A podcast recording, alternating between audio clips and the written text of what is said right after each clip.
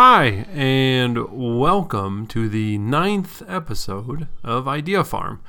This is Benjamin Light, and my co host today is Cal Simpson, and uh, he's back better than ever.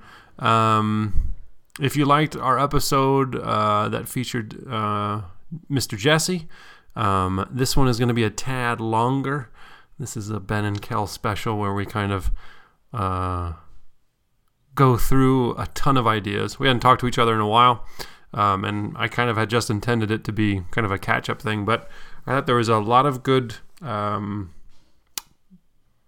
topics that were brought up uh, to think about and some ideas that were shared. So, um, if you don't mind meandering conversations that will um, force your thoughts on some things, let's see what was brought up. Um, one of the things I think was like looking at society and, and families, and then also as an educator with certain beliefs about school systems, and then putting your child in that. Um, so we talked about that for a little bit. Uh, there were some talks about adult development. I think both of us were kind of taking that opportunity throughout the conversation to kind of talk about things maybe the first time we talked about it trying to kind of construct some different arguments and ideas that we've been having um, and that's kind of what idea farm is all about as well so it's that uh, farming of ideas uh, and seeing what's out there. Um, so it's about an hour and 47 minutes or so. Um, so, you know, pop some popcorn, make it an event, get a bottle of wine, uh, listen to, with other people, talk about things, be good stuff. Um, but, anywho, um, and if any of the topics you find interesting or you want to talk about the podcast, I do encourage you um, to check out the website, ideafarm.education, and sign up for the learning community. Uh, as of now, um, it's something that we pay for. Um, y- there's no cost to join as a member at this point. I think maybe in the future, if that might be something worthwhile to think about, that would happen. But I do want you to consider if your vehicle for information and for talking in a professional manner with other other educators is Twitter or Facebook. Uh, they are using you um, to make profit for themselves, um, and they are taking your data and they are, you know, collecting things about you and selling it to other people to advertise to you. And with the platform that we use, we pay for it. We get a huge education discount, so it's not it's a minimal cost, so it's not that big of a deal. Um, and so while you wouldn't be paying for anything to sign up now, uh, we wouldn't be looking at data or collecting anything like that. Um, so think about that. And if you want, if you're looking for a place where there's serious professional teachers talking about serious professional things, go over to ideafarm.education, sign up, uh, check it out, um, see if you like it. You got nothing to lose. All right, well, sit back, relax, or maybe not relax. Maybe you know, get your think on, and uh, we'll see you later. Good morning, sir. Good morning. See how much battery I've got. I'm gonna move. Oh yeah, I'm good. Good to see you. Good to see you. What How you been up things? to? Oh man, Uh, awesome. Yeah. Just getting ready. Uh, I've had a huge break. Like I've been out of school for a year. We're still not back yet, which is awesome. And Okay. then um, uh, I've got to go back next week, and I'm having a baby soon. Yeah. When's the due date? Uh, the end of January, 20, 20 something. But we just haven't paid that much attention to it because Okay. it's just going to come whenever Right. we know about yeah. the about the Yeah. time when it's going to be here. Cool. Joaquin's is the 25th, so maybe they'll be uh, birthday buddies or Yeah. gals. Cool. Yeah. And then, but you got a week out a week. You got out right before Christmas, right? Like you had you worked that week. The 19th. So Yeah. I've had about a month off. Yes, Yeah. you can't find that in many jobs unless you no. unless you're working for yourself or something. And even then, Yeah. you can't do it. Even then, you can't do it because then you're not making money. Yeah. Because I know my with my dad. I mean, he ran his own doctor's office. He never he took two weeks off a year. That was That's it. all. Yeah, and then he would do half days on Wednesdays. But that and that was it. That was like clockwork. Mhm. Yeah. So I don't know. Your dad was a was a physician. Yes, he was. He's been retired like 15 years now. I think something like that. Have you ever talked to him about all that work he did? Like, I mean, I'm sure when you're a doctor, you do it out of, of a sense of purpose, right? Like, of Yeah. helping. Well, what was interesting is he tried to do. He actually got a huge scholarship to go to his college through Crest. Like he won a national scholarship Um, and then after he graduated with his medical degree, he went into research, and then he thought that was super boring. So then, because he wanted to, I guess, help people more. Mhm. Um, so then he got out, and he got very lucky. They just moved down south, and he found a practice that he could just he purchased the whole practice, and then he, he so he was very fortunate that way. Mhm. And he just he liked what he did, so you know, but he doesn't miss it. No, He's very happy being retired. really. Yeah, because I always worried. I thought he was one of those guys that like loved his job and identified as you know that person, and it was going to be really hard for him to retire. And it was, I don't know if anyone's had an easier time doing it.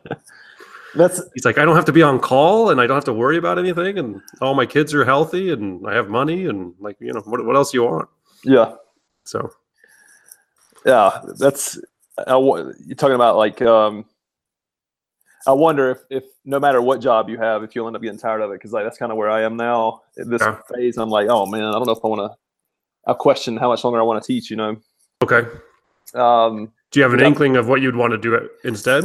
No, but I, No. I don't. But I do feel like um, I kind of relate it to self actualization, like because it's kind of an intuitive thing, and I'm not sure that I'd want to even do it forever. It's kind of just I just feel driven, and I have felt that way even since Columbia to kind of eventually do something like this. But I don't know what. But I feel like I should do something creative, Okay, right. Okay. and I don't know what that means. I don't know if that means food or hmm um, or something beyond that. I guess I guess I just gravitate towards food because uh, I used to work in food and bev, and that's pretty much Mhm. the whole thing. I mean, I'm not going to make movies or something, but I don't know. I just it, be and when I say creative, I almost mean I mean even just kind of designing your own business is is a creative act in itself. Mhm.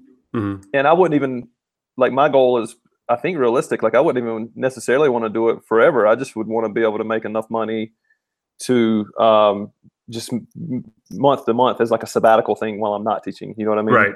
Yeah. Um, Yeah, I think that's an important aspect of like the teaching profession that they should probably look into is like the idea of sabbaticals because it is just such a personal job that you know I think people it wears on people, it's and so it'd be nice to just take six months and do something else and then get back to it. the- I th- and I think that's the key too, because I, you know, like it's also such a great job, and Mhm. I'm so spoiled now. I've had so many wonderful opportunities that I'm almost just getting numb to it. Like it's, uh, I'm almost not even appreciating right. what I've got, honestly. And, Uh-huh, and, yeah. and I sometimes I remember when I started teaching, I was a, a waiter at the time. I just graduated college, and Mhm. and I was I just love I was I used to hate going to work as a waiter, and I and I knew that I never wanted to feel that way. Mhm. And I and and I just felt like if that ever happened as a teacher, I would eventually leave it. And I'm Mhm. not quite there yet by any means, Mhm. but but I am Mhm. starting to wonder what else because I don't know. Are we supposed to do the same thing forever and ever, like, or in the same capacity? Let me put it that way. I guess what's really wearing on me, honestly, is just institutions and Mhm. right. Yeah. institutional culture. And I don't, and maybe, maybe there's not a. Um, I feel like, I feel like schools are are inhuman or they're not Mhm. humanistic. Let me say it that way. Yeah. They are. They are very much based on a factory model, and I don't know how much they really focus on the holistic part of being a person. Right. No, I, I, I've actually I've been thinking a lot about this because we're gonna have some sort of schedules meeting at some point. Um, Mhm. So I'm preparing myself. Um, and like I don't, I, I haven't figured out, I haven't read why, but like just the arbitrary number of 180 days that you have to go to school. I mean that that was probably based off the what being farmers or whatever. Uh huh. And then through that, then it was mandated that you had to be like, you know, 7:30 to 3, right? And so they had all these constrictions and then all of a sudden you're just trying to fill the day with content so it looks like you're doing work kind of thing. Uh huh. Do you know what I mean? Because that's kind of where we've Yes, evolved. We've evolved to kids have to sit there for eight hours and learn, and that's just it's impossible. It's impossible Uh-huh. to do that. So it's just it's like this huge imaginary thing that we're doing, which is Mhm. really weird.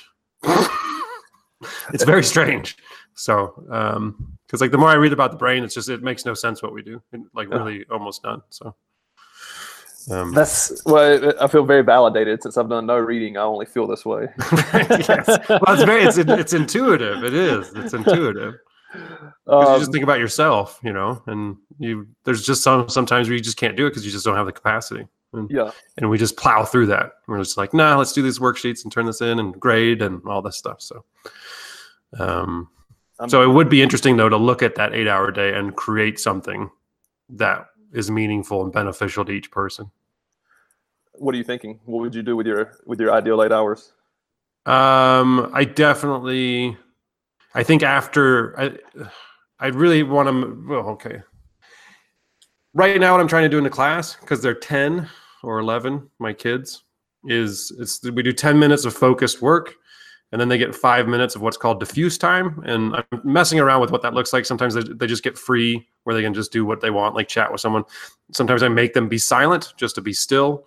Um, I try to go through like this brain map map thing, like the good brain activities that you can do, like what your brain needs every day, kind of thing.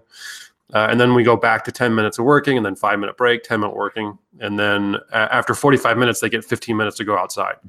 Um, and so I, I would like to see something like that. Um, and I, I would take away like snack and recess and lunch and just do that as a class when you're hungry. right. You You? What do you mean? Huh? Oh Well, yeah, I mean that would be yeah. odd, but like in the institution, you would just you would have to convince the ser- the food service people to have to be a little bit more flexible and be able like to deliver the food when like the kid needs it and try and kind of rethink that. So I know that would be difficult, Mhm. but just the idea of having standardized uh, breaks and everything kind of is strange because then you have to have duties and stuff and a whole schedule. It just complicates things. So if you simplify everything down, um, I think that makes the most sense. And then you have to you can't ignore that after one o'clock everyone is tired. Mhm. Like you just so that would just be creativity and art and and you know physical activity things like that. I wouldn't teach anything after one o'clock. Like Mhm. see like the focus thing. It would just be kind of hanging out, creation, you know, kind of being being imaginative and creative and playing and stuff like that. So Mhm. I would I would have a maximum of four hours of I actually probably maximum of two hours of like strictly focused work, and then like and then you're done. So, would you keep subjects? Like, would you have? the- Uh, yeah, probably. so, or like, that- mix them up or something. I don't know. I was going to say with that two hours of focused work, how would you? What, what do you imagine with that? I, I don't know if it would be interesting to experiment because you would want. I don't know if it makes sense to focus on reading one day and then writing the next, or like you get to kind of choose what you're doing. Mhm. Um, I don't know because I, I also know too. Like I'm really getting worried about the whole like direct instruction is like another. Well, like my real big fear right now is like all the research we look at, like when we look to see what what is good practice, like if we're not being respectful of people's brains, aren't we then researching what works on tired brains that really aren't learning?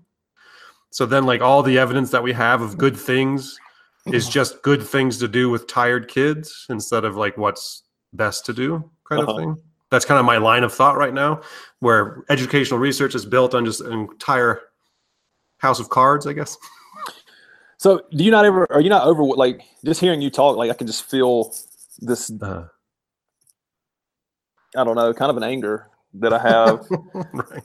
because this. I mean, you know this, and we've known this for a Uh-huh. long time. And now, granted, some of these ideas are would push people out of their comfort zone because it's hard. But I, the point that I wanted to get at is, what if people just don't change at all? What if the institutions just don't change, which is kind of what I feel. Yeah. I I mean that's when I don't know. I don't know. But um the thing I've started to read and look at that I've kind of known something about was the adult development. Have you ever I mean dived into that? No. Um so we go th- with there's four stages to adult development and it has nothing to do with age. So you can be 85 years old and still be in the first stage of development Mhm. um, which is a very selfish stage, and it's just what I want, and others don't really matter that much. Um, Uh-huh. They kind of get in your way, and um, you'll follow rule rule. You think everyone like dictates your emotions. Like uh, someone did something that made you angry, like you don't take credit ownership over anything. It's all everyone else's fault, Uh-huh. kind of thing. And then the second stage is then that's called self sovereign, and then the second stage is self or no, it's uh, oh God, I can never remember the stupid names you start to, to belong to groups and you start to think as a group and you kind of lose your own voice and so you just think as like it's you're, you're more ideal ideological i guess. Um, and it's all about the group and you're extremely empathetic uh, mo- more so that you just follow the group, you don't do anything against it. Um, and that's where most like it's 18% of the people are in the first stage of adults and then it's like 40 something percent are in the second. And then the third one is you it's called self-authoring. And so you you kind of take all the pieces okay and then like one of the problems with self uh, when you're in the um, the group stage is that if you belong to two, two different groups and they disagree then you're stuck. You have no idea what to do because you follow the group. And so mm-hmm. if uh, they're the ones that are making the decisions for you. And so mm-hmm. if you see a, a break in that, it's very hard for people to do anything. Um, and so then from there, you go into self authoring, which is making up your own mind about things, taking all the pieces that you see and start to internalize them and use the ones that you think work best for you to get a kind of a philosophical view of the world so mm-hmm. that you can kind of make your own decisions and you start owning things it's like it's like your work and it's your responsibility and it's kind of your fault if things screw up mm-hmm. and that's like another 30% and then 1% of adults get into the self-transforming um, and that's where you kind of see everything is connected um, and you lose you see just gray everywhere. Because like the first two stages it's just black and white. It's either yes or no it's right or wrong. They think things are very simple. Um, they don't see complexity. You bring up complexity and they get very angry and very agitated and they don't know what to do with it because mm-hmm. they just they can't process it. Um, but in that fourth the self-transforming then you see you kind of lose the illusion that you know what you're doing and that your your principles and priorities are correct. And you see that really anything can be right you just have to listen to people and understand perspectives and kind of it's knowledge and wisdom and stuff like that.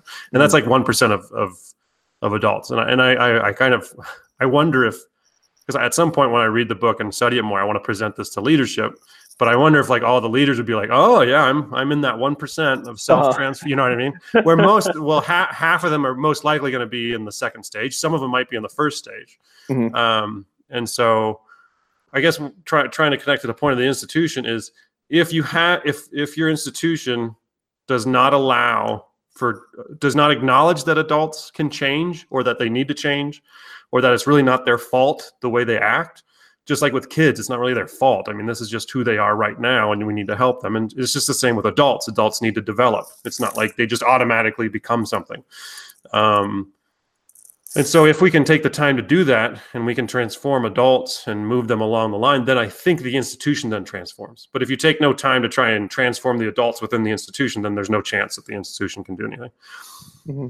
And I think, too, if you look at the system of, I don't think you can change this, like, you can't totally get rid of the system and change it. You have to kind of look within that eight hour day. Like, I don't, I say, I, you know, if it's an eight hour day, it's an eight hour day. I understand that you probably couldn't change that right now because that would be huge on families and people working.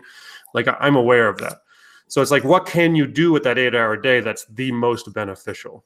And I think if if we can get people on board with this idea that if you work all day, you're really not learning. Like, and it's much better for your child to play and take breaks and it's like it's okay.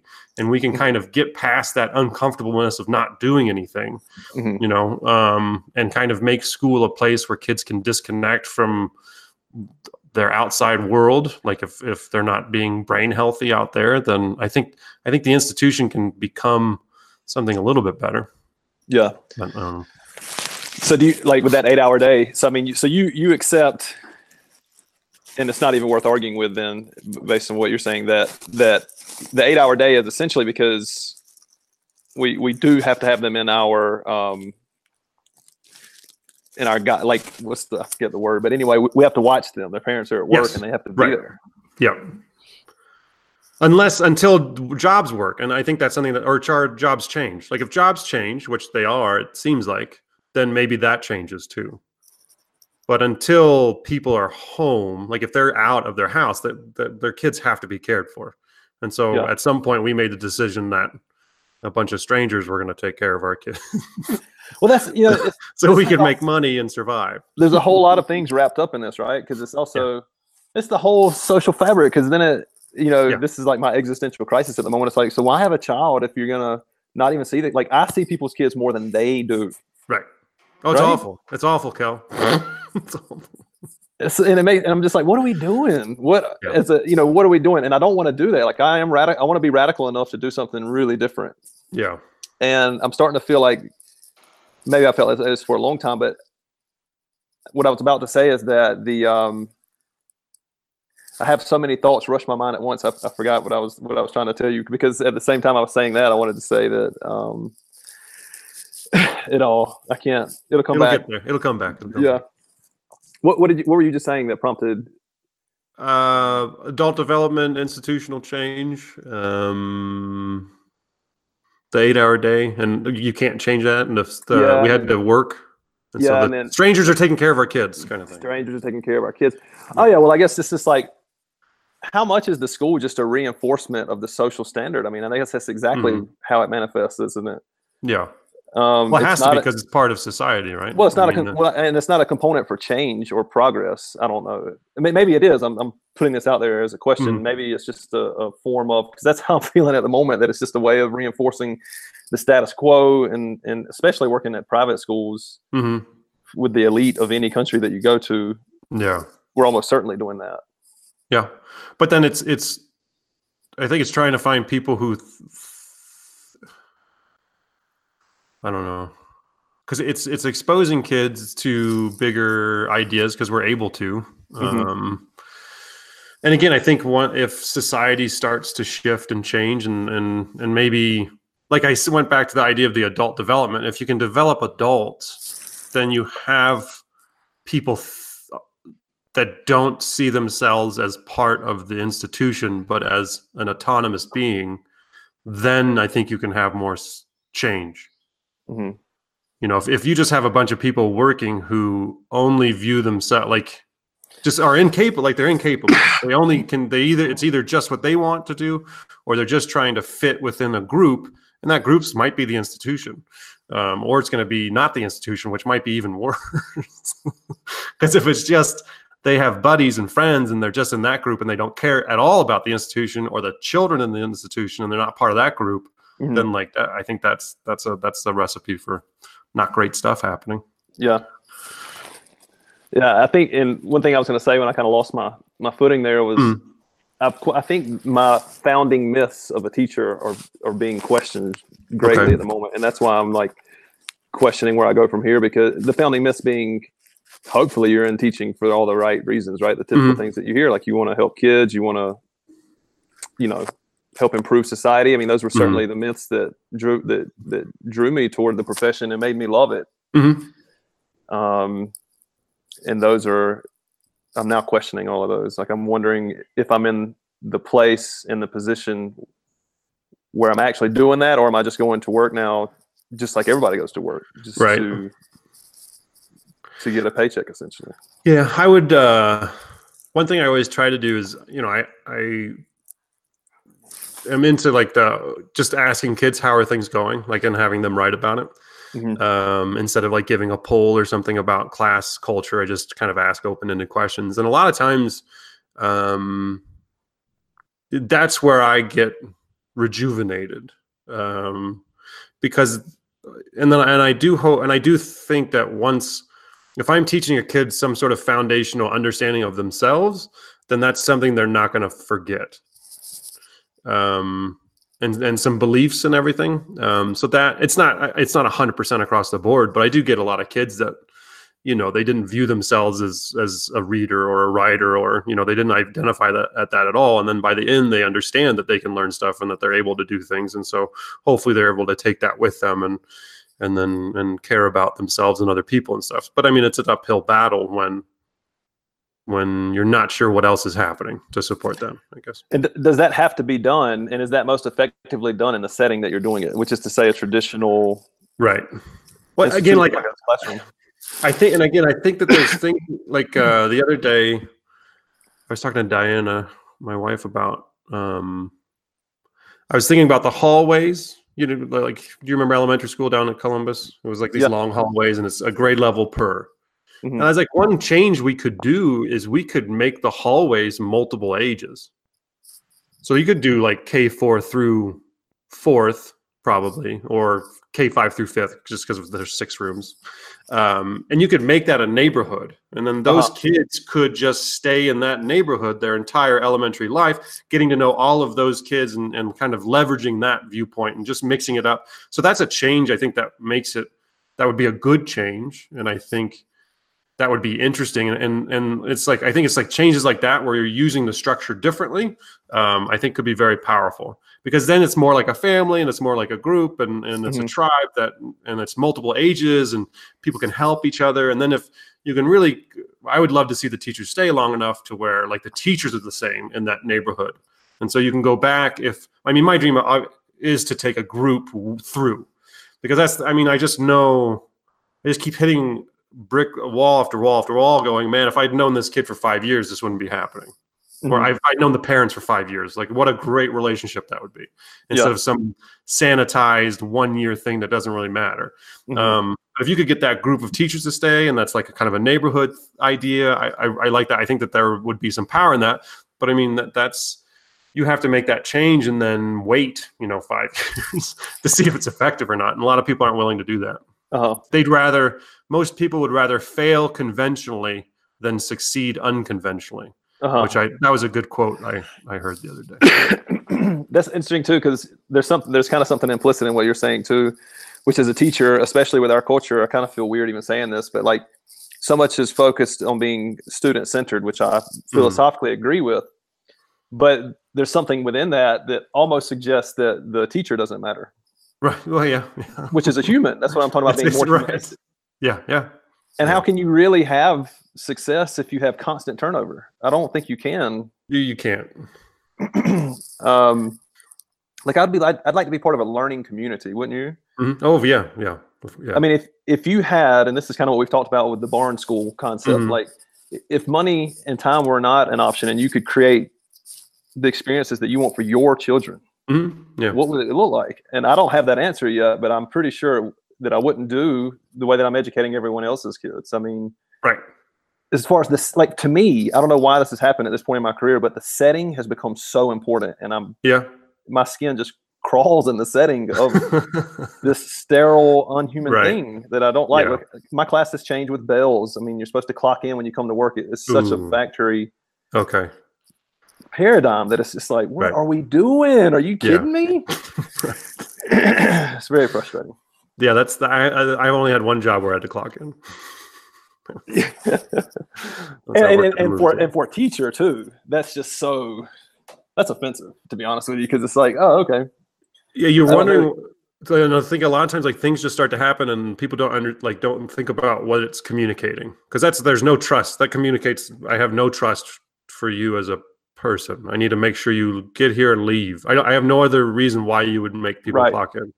a it's trust. Like that was the first thing that Right. that stood out to me. And the second thing is, so do you think I don't? You think I don't work at home? And is this telling me that when I hit this clock out button, I'm done. I'm done, dude?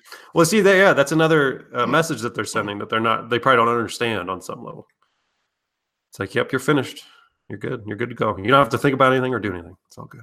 Yeah, and that would be ideal, except for teachers aren't really like that. Right. Teachers, most people teach for deeper reasons, right? Yeah. And they're gonna do extra stuff. That's just the way it is. Yep, it is. Um, but yeah, the setting. That's what I was getting at. Yeah. The setting is just so because even even like my physical space gives me bad feelings. Yeah, I've, I went through. I went through that same thing. I had to. I cleared so much stuff out of my room. Uh-huh. I like there, there's only there's like 12 desks and then four tables. So I used to have like 20 something desks and five tables, but I was like, it's just too much. And so I had I just cleared everything out. Um, and so it feels better. It's not great. Um, Yeah. And I always like at the at the school it has in elementary we have great windows, so it's always nice to get that natural light in. I've always find that very important. Mhm. Um, but yeah, it's just it's it's it's interesting. Just all like you're right, the spaces are fascinating. Um, but with that too, I'm an experiment I'm going to try. Um, I, I read this book about habits.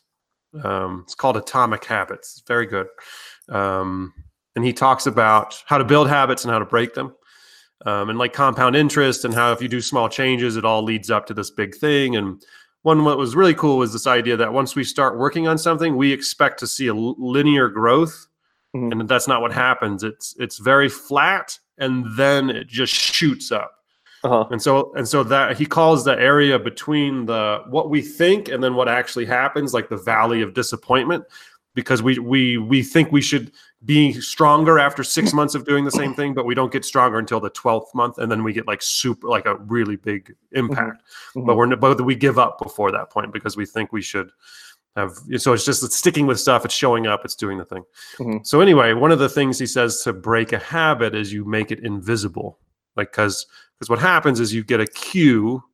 So something happens and there's this cue, and then you want the thing because your dopamine's going crazy in your brain. So then you act on it, and then you get rewarded. So if it- that's how we create our habits, and Mhm. the brain loves habits, so it doesn't have to think about it. So like the main habit I've seen in class is like a kid sees another kid, and they're just compelled to talk. Like just they have created the habit of talking. Um, and so what I'm going to try and do is create movable like cubicles, like really for focus time, just for the focus, not like like Mhm. just so for 10 minutes at a time they can be in their own little world where it's like this cardboard wall that they've built. They can decorate it a little bit and have like posters or something on there to help them focus and stuff. But Mhm. just so they don't see their friends, because if they see, I can't blame them. Like it's, it's I'm out of the blame business. It's not Oh. their fault. It's just that's what they do. so it's like if how do I make their friends invisible? Oh, okay, build a build a little build a wall. No, build a little, you know, portable thing that we don't have up the whole time because then that would be depressing. But that we Mhm. take down and put up when we need to focus because I think that's you, there's times you have to focus so you can learn so sort of thing. So I'm Mhm. gonna um, we're trying to put that into place here in the upcoming weeks. So tell me that one more time. So how does the the brain builds a habit? You were saying about the dopamine. What was that process? So you get a there's a cue. So, but what's interesting is not every cue is the same for people. So he was saying like uh, you walk by a casino. If you like to gamble, you hear the sounds, Yeah. and then you hear the sounds like ooh, I want, I want, I get a craving. Uh huh. That's what it was. So it's a cue, it's a craving, and then you act on it, and then you get a reward. Um, and so if you go through the four those four items, then that becomes a habit. Uh huh. Um, and what's the? Had you ever heard about the experiment they did where they blocked dopamine in rats? Did you ever hear of this one? Well, keep going. Maybe keep. Going. Um, I don't know. the, they they died. They just they sat there. They didn't do anything. no, I've not heard that. They didn't eat. They didn't have sex. They didn't. They did nothing. They just stayed there and they died of hunger. They would eat if you gave them food, but they lost the will. They didn't want to do anything. So dopamine is what triggers us to do anything, which is God. super. Yeah. So that's it. It's just dopamine. You're just driving me into the darkness here, Ben. no? I'm sorry. No, I'm sorry. That No, wasn't my like, intention. what kind of mechanism are we that if we don't have this, like essentially it's a natural drug and, and it's pleasure based, and if we don't have that, then we just don't do anything. That's pretty much Yeah. it. Like it's But, pretty but simple. you can, but you use it to create better habits. Mhm. So, but we have the capacity as humans to make decisions to say, "I want to be better." And and one of the things he says is crucial is you have to identify as that. You Mhm. have to see yourself as as a writer or as a artist or as a you know. And once you can, or you want to be, it's like I want to be this thing. Then we have the ability to become that. We just have to, and it's by doing small little things.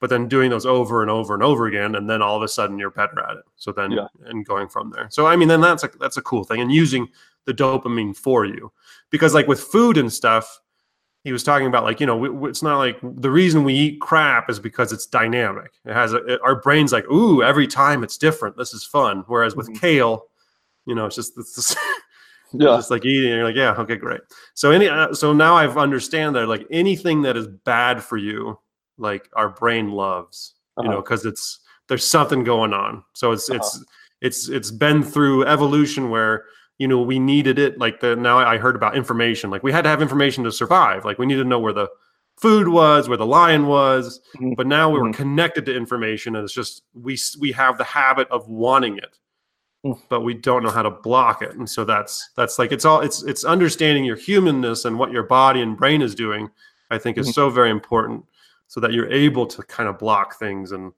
and and and change stuff um, Yeah. know I almost can't even control it, man. Like the other day, our internet went out for like two or three days, and it was the most productive time that I've had. right yeah. I'm really, I mean, Yeah. and it's not. I mean, I right now as I'm talking to you, I've got like ten pages up on my laptop, and I'm so obsessive that I'll actually try to at least skim each one. yeah And I don't know how much I'm even retaining when I like. I think I'm doing stuff that's beneficial. yeah yeah Um, even when you're I- reading good stuff it's like what are you retaining exactly. I, w- I wanted to share this. This is kind of uh, not a, this is kind of a different direction. I just wanted Yeah. to mention this because I thought you'd find it interesting. You because you made me think of this when you were talking about uh, the dopamine and all that. I was listening to a podcast the other day. I can't remember the name of it. I think you'd dig it. Uh, Mhm. I'll I'll look it up and send it to you in a message. But they were talking about how food companies. They were just talking about how our brain is constantly under assault. Like it's not just you making a choice. Like we are being pulled in a million directions constantly through. Yeah. Basically, is the is the hypothalamus? Am I thinking of the right word for like the the reptile core of our brain? Essentially, is that the hypothalamus? Yeah, and the and the amygdala. I think the amygdala as well. Okay. So I think those those work in conjunction. Well, basically, they were saying this thing's just being attacked constantly Yeah. through your sexual drives, through your cravings for food and whatnot. Mhm. And so they were saying that like these focus groups for McDonald's or Snickers or whatever food it happens to be, let's they'll take like a milkshake at McDonald's, for example, Mhm. and they'll bring in a group of people and they'll add X amount of sugar and they'll ask Mhm. the people if they enjoy it and they'll say yes.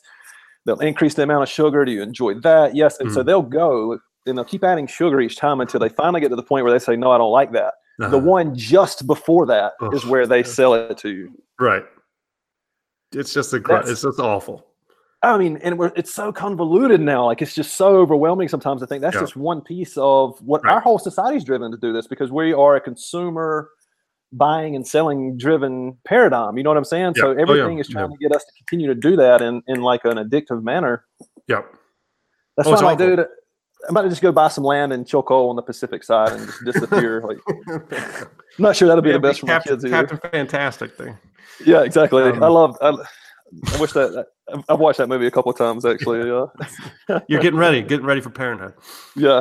But how do Um, how do you do something like that though? Like, sorry to jump there, but since you brought that up, like that's like when I talk about the barn or the farm or Mhm. whatever, it, it would be something kind of similar to that. Yes. Whereas Yeah. it's a whole integrated learning. Like when you're talking about building habits, hmm and I don't know if you feel this way. It, not that I'm as disciplined as I should be, because I'm certainly not. But I've been through those phases in life where I was trying to get fit, for example, hmm and my whole life hinged on whether or not I could conquer my flesh, so to speak. That's kind of a religious way of saying it, but like. My impulse to be lazy and to sit around, I had to overcome that. And until I Right. can do that on a personal, physical level, Mhm. I really couldn't apply that to any phase of my life. Like I was just kind of lying to myself. For me, Right. it starts with, and I think that's one reason.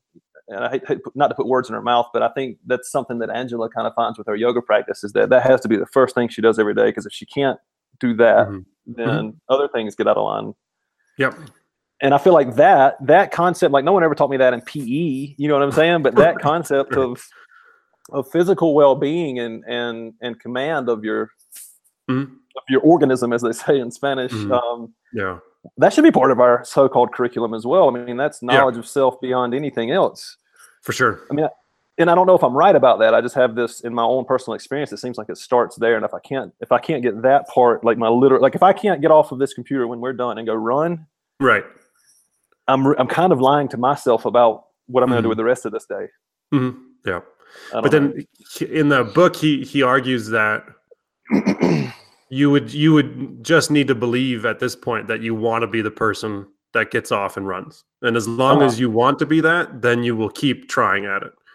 Um, but what happens is we have been we are told what we are and we believe what we are because of the feedback we receive and so we have all of these data points that tell us oh i'm lazy and like no one's lazy it's just you know you ha- your body wants to save energy and there's times where you have to overcome that and you do that through s- small little steps but if Uh-huh. you don't understand that and you just believe you're lazy then you don't get off the hammer Mhm. and you don't go and do anything. So I think you're you're 100% right where we that has to be a calling card of education is educating people about themselves and why they do what they do. And and you know be I, I try to have the kids it's so funny I get such pushback from kids these 10 year old kids. I have them because I read this article about like self-control is an illusion. Have you seen that? Do you know this? No, no, no. like this whole thing that w- it just comes from like uh, religion and stuff, and we think it's good and and like What, there's the real concept of self control? What are you saying? the concept of self control, Okay. like that, it, and that it's important and that you can do it, and like strong strong people are more are just they're more dedicated and disciplined. And that's Uh-huh. what they found is like people who have more self control don't surround themselves with temptation. Uh-huh. Like that's that's their key is just through their day they've developed habits to to not have temptation. And so that's the illusion. The illusion is because if they had temptation, they would do it because that's what that's, we're just designed and engineered that. way. That's who we are, Mm. and and and so it's it's the ability. So anyway, so one of the things that they talked about where people can have quote unquote more self control or just understanding is if you do like these three things. One is which is like show gratitude, like having a gratitude journal, um, showing self compassion and in the form of like writing your your uh, letter to your future self kind of like explaining like being like forgiving yourself for mistakes and like you know it's okay that this is what i'm trying to do and i hope i've done it in the next two weeks. And then the other one is uh, taking pride in accomplishments. So you know like it's it's okay to be proudful about important things not like stupid things. So i have Yeah. my students do this and i have a couple who refuse. They refuse, they refuse which i think is interesting. And i'm like i really want and i don't know if they can verbalize really why they don't want to do it you know and I, and, and I don't know i don't know like what is causing them to just refuse they wouldn't they refuse to do it. This one kid actually was like well i throw my notebooks out at the end of the year. I was like oh, well i don't want you to throw your notebooks out at the i want you to do important things that you care about and love. He's like well no i'm not going to do this. Because maybe it's it is important he doesn't want important things to happen in school kind of you know what i mean? It's just it's fascinating. It's just so Mm. i'm i'm every day is deeply fascinating. Um So do you- anyway so should is your role to do you find like do you need to force them to do it or do you encourage them to do it or do you help I them try, in- I try to never force. I try to check in and like I need. I'll probably need to have a one-on-one conversation with that kid to really see what's up, and then like if if it's like a big thing, then maybe get help with that. Kind of, you know what I mean? Like who who knows what what is causing it to not want to write down? Why like why would you not want to write down what you're grateful for? Like that's I Mhm. think that's interesting, and it could Mhm. just be he views himself as someone who doesn't like school and just refuses to do what teachers want him to do, and that could be Yeah. that could that could just be it. um, as always, I'm going to be all over the place because Yeah, yeah, yeah. I'm, yeah. I'm usually manic when we talk anyway. So I'm usually manic in life. and because you know something I wanted to say to you earlier to see what you thought about that, and you were saying Uh-huh. that that he doesn't like school. Like, should kids wanting to come to school be a prerequisite for learning to actually take place? And I'm and I'm going to say that to tell you Mhm. that most of my kids don't want to come to school. They don't Mhm. like school, and they are Mhm. explicit. And I'm, even the so-called good students Uh, who I have a good relationship with, who will talk to me and tell me this, they Mhm. almost disdain coming to school. huh. Did they say why? Um, well, they it basically comes down to they feel, and it could be an adolescent thing. I don't know. I'm teaching grade eight, but Yeah. they feel controlled and they don't feel that they have voice, and they don't feel sometimes that they also feel unjust. They feel like teachers make decisions that are unjust, that are Mhm. unfair. Yeah. And yeah, I think that's. I think they want more freedom and choice. Yeah. Well, I I- yeah, I think, and especially because, I mean, unfor- I mean, I don't want to say unfortunately, but where we find ourselves in society is they have complete and utter choice outside of school. Like they get to Mhm. watch what they want, they have access to everything that they want, and they get it on demand. And then you go to school and you have no voice. So I think that that is hugely important. Is that it, you do kids do need to have choice, like just that they're human, like you want, like adults want. It's so funny that Mhm. there's a, a lot of like i guess in their development uh, some adults just don't see that the kids need to be treated exactly how they want to be treated as an employee do you know what i mean? Well- like they you know they don't even they, they it's a complete they don't see the the similarities to that at all. They don't see like i need my break time and i want a nap room. I'm like what about it's like yes i would love a nap room too. Don't the students need na- naps? Like more than us anyway? Uh-huh. and it's like not even a thought that the student would need choice and ownership over their time. Because like I, I give the students breaks. Like we go out to recess like a ton i don't ask them to do anything like but you see a lot of teachers like wanting to control it's like they have to go out and play a group game and they have to do this and they have to do that and so anytime you're even able to give a kid a choice even just to play like we like we we're so I, I don't know what it is, but we take that away from them even then. Like we remove that choice, um, and so it's just. It, I think it is. It is a huge problem um, in a lot of schools where you're not, and that might come from not trusting the kids to do the right thing or whatever. Um, I don't know. and like like, all over the place. Like one thing I want to say is you can tell that the way that you treat kids at your institution is not un, is not indifferent to how that your admin is going to treat teachers. I mean, look for Mhm. example, look at how our kids feel, and and then I'm at a place where you have to clock in to go to Right. work. Well, yeah, yeah. There's not a surprise there. No. All this being said, and tell me what you think about this, because I don't. know. I'm just telling you how I feel. That's all, Right. right? Yeah. I don't know if I want to put my kids in a school system, and even saying the word Mm. system freaks me out. Like I really don't know. Yeah. Uh, Yeah. Or, or, or perhaps let me say it like this: If I do, I would prefer to have that kid in a very different humanistic style Mm-hmm. setting up to the first eight, nine, or ten years, and then. Mm. But maybe I'm wrong about that, but I can't imagine me just putting my kid in.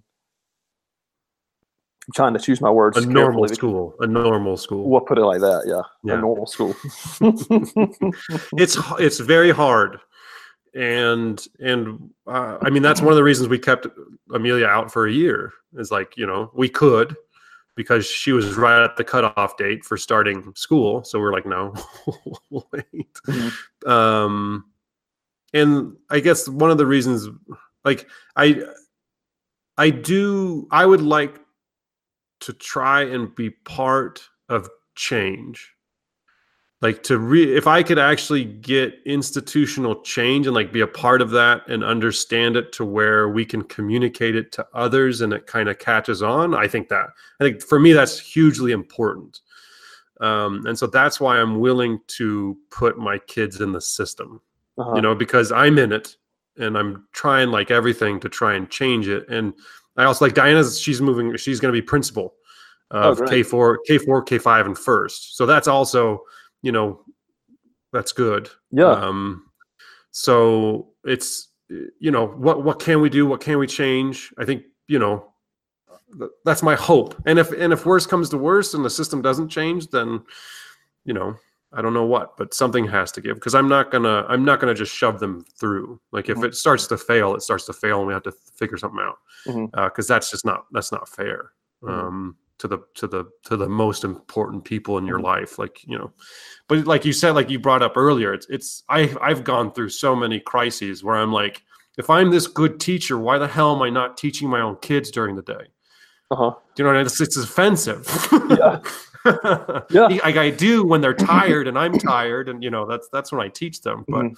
like, why am I not in charge of their education? Mhm. it's very strange. Well, because that freaks me out too. And like I know, you know, normality for me is not the hallmark of of well being or where I should go. So, Uh, um, like I remember my friend, who's a guy that I respect a lot, and he was like, "Man," he, and he just works a blue collar job, you know, and he just says, "All I'm giving all of my energy to a job that I don't care anything about." that's bru- that's brutal. And so when I get home, I've got nothing left. Yeah. Um, well, it's not that I don't have anything left, but my best energy has Right. now been expended by the time I get home at four or 5 Mhm. o'clock. Mhm. And for me, you know, because these are like deeply religious or spiritual or existential questions. You know what I mean? Mhm. Like, why are, Mhm. why are we here, and why am I choosing to have children, and and what's the future of this, and how Mhm. ought I to do this? Like, I mean, these are all important questions, right? And Yeah. and even me as a teacher, and I, you know, I mostly enjoy my work.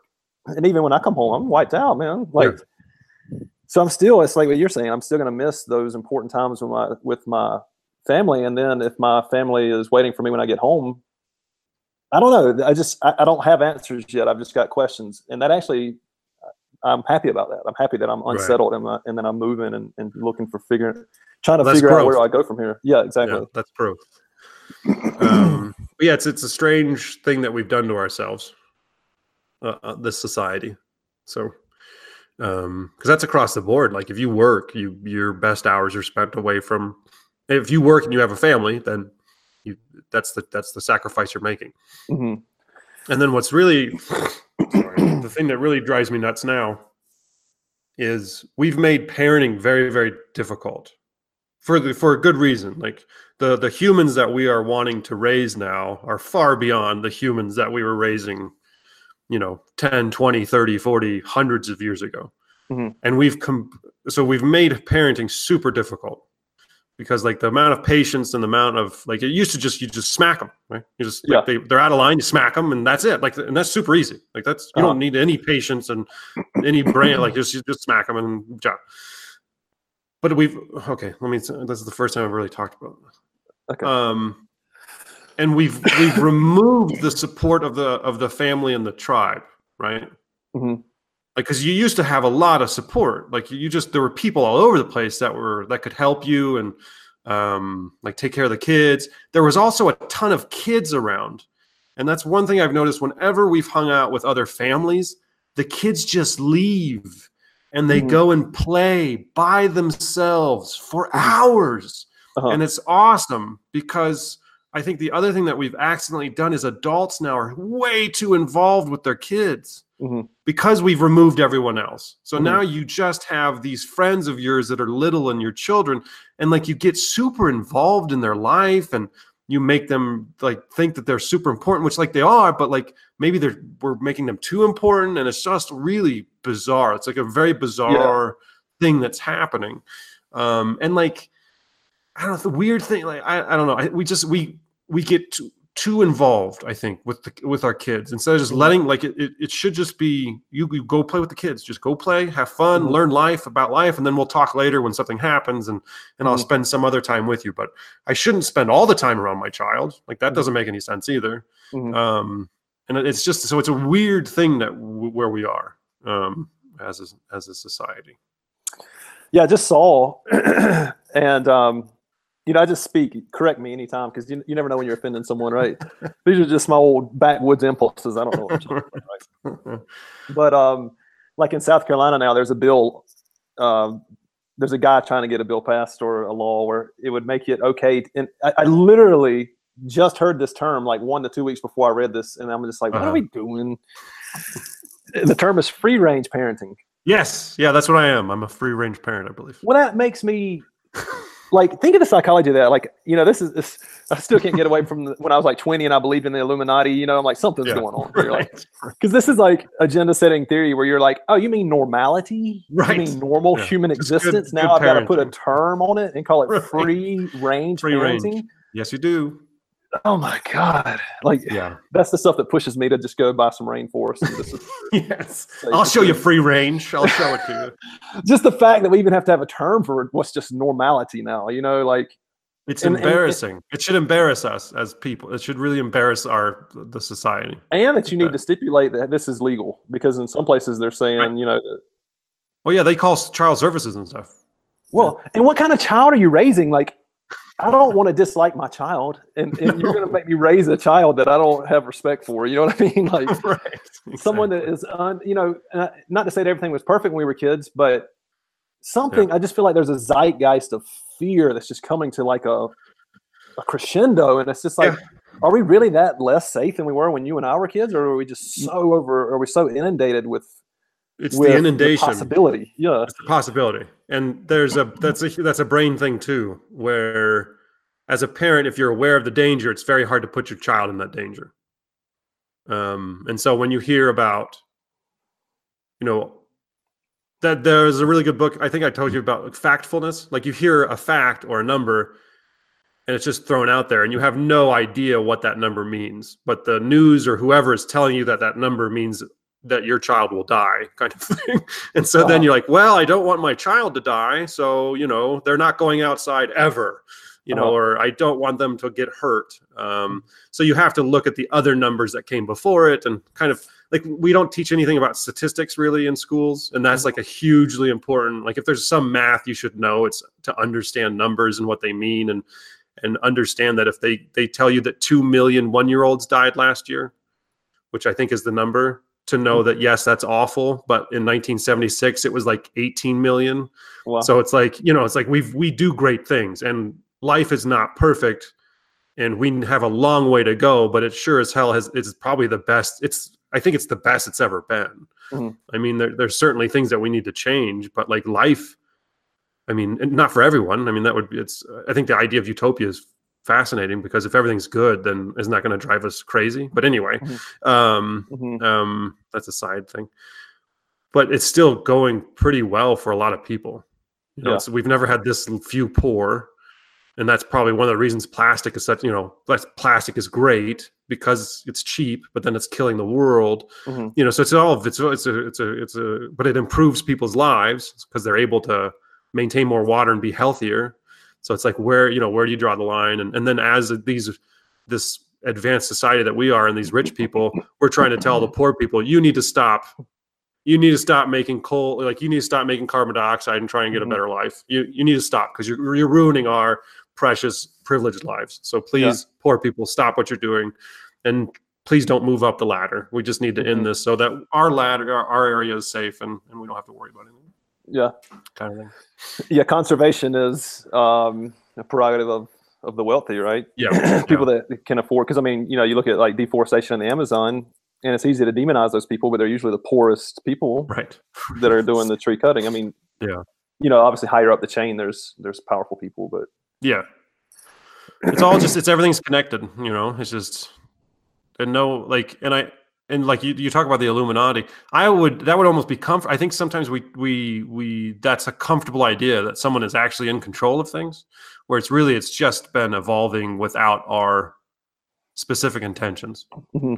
there's this thing, have you heard of entropy before? yeah It's it's, uh, but so what that's context well, like for in, in science, it's you know like your cu- cup of hot tea gets cold because the energy is leaving, it's dissipating, it's going somewhere else, and it's all chaos kind of. Because Uh-huh. so things normally in nature tend towards chaos and destruction, unless you Mhm. put an outside energy source into it.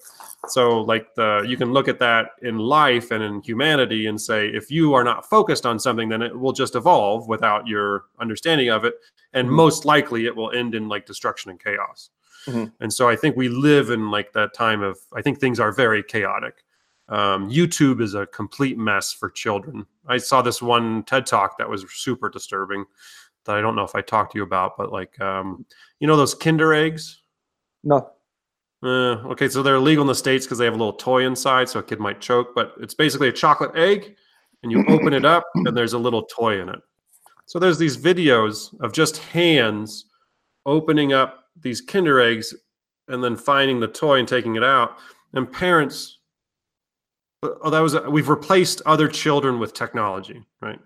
So like, Mhm. that was kind of I was going to connect that point to my rant earlier.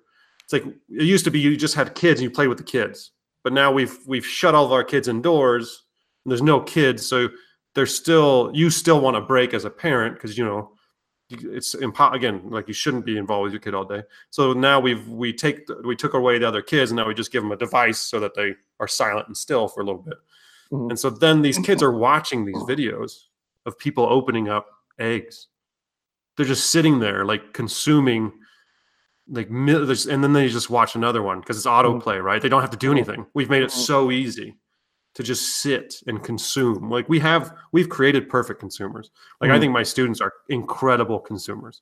Mhm. um, like they will just sit and consume um, and they want choice with that. So they you know that's where i mean in some level academics is consuming but it's not what they're wanting. So then that's the that's the tricky part. But Mhm. they will consume whatever. Like it's they're just they're just they're fanatics about it. Yeah and what gets what gets so terrifying is i don't think people really because like even i just barely have considered it. But i don't think people understand how quickly this is changing. Like i think i think Mhm. that i can already see the difference in humans that is to say Uh-huh. adolescents in this context yeah with this short amount of time with constant contact with with information consumption and just Yeah. like you know mindless scrolling i swear i can see the changes already and Mm-hmm. Yeah. i think this is going to change so fast it takes one generation Yeah. for everything to just be normal that's all it takes Right. like we think it takes Yeah. a long time it doesn't Mhm. it takes one generation of kids to think something's normal and that shit is that way yep for the forever next however long, you know. Yeah. and people are like, I just when I, you know, not to say this in an arrogant way, I'm talking. I mean, I'll throw myself in this, but it, by and large, when I look at society and what we're doing, wherever I go in the world, whether it be Korea, Colombia, or the U.S., Mm, I don't see people asking the deepest questions like, right. "What are we doing? Right. Yeah. Where are we going with this? What's the point Mhm. of this? Like, it, it- I don't."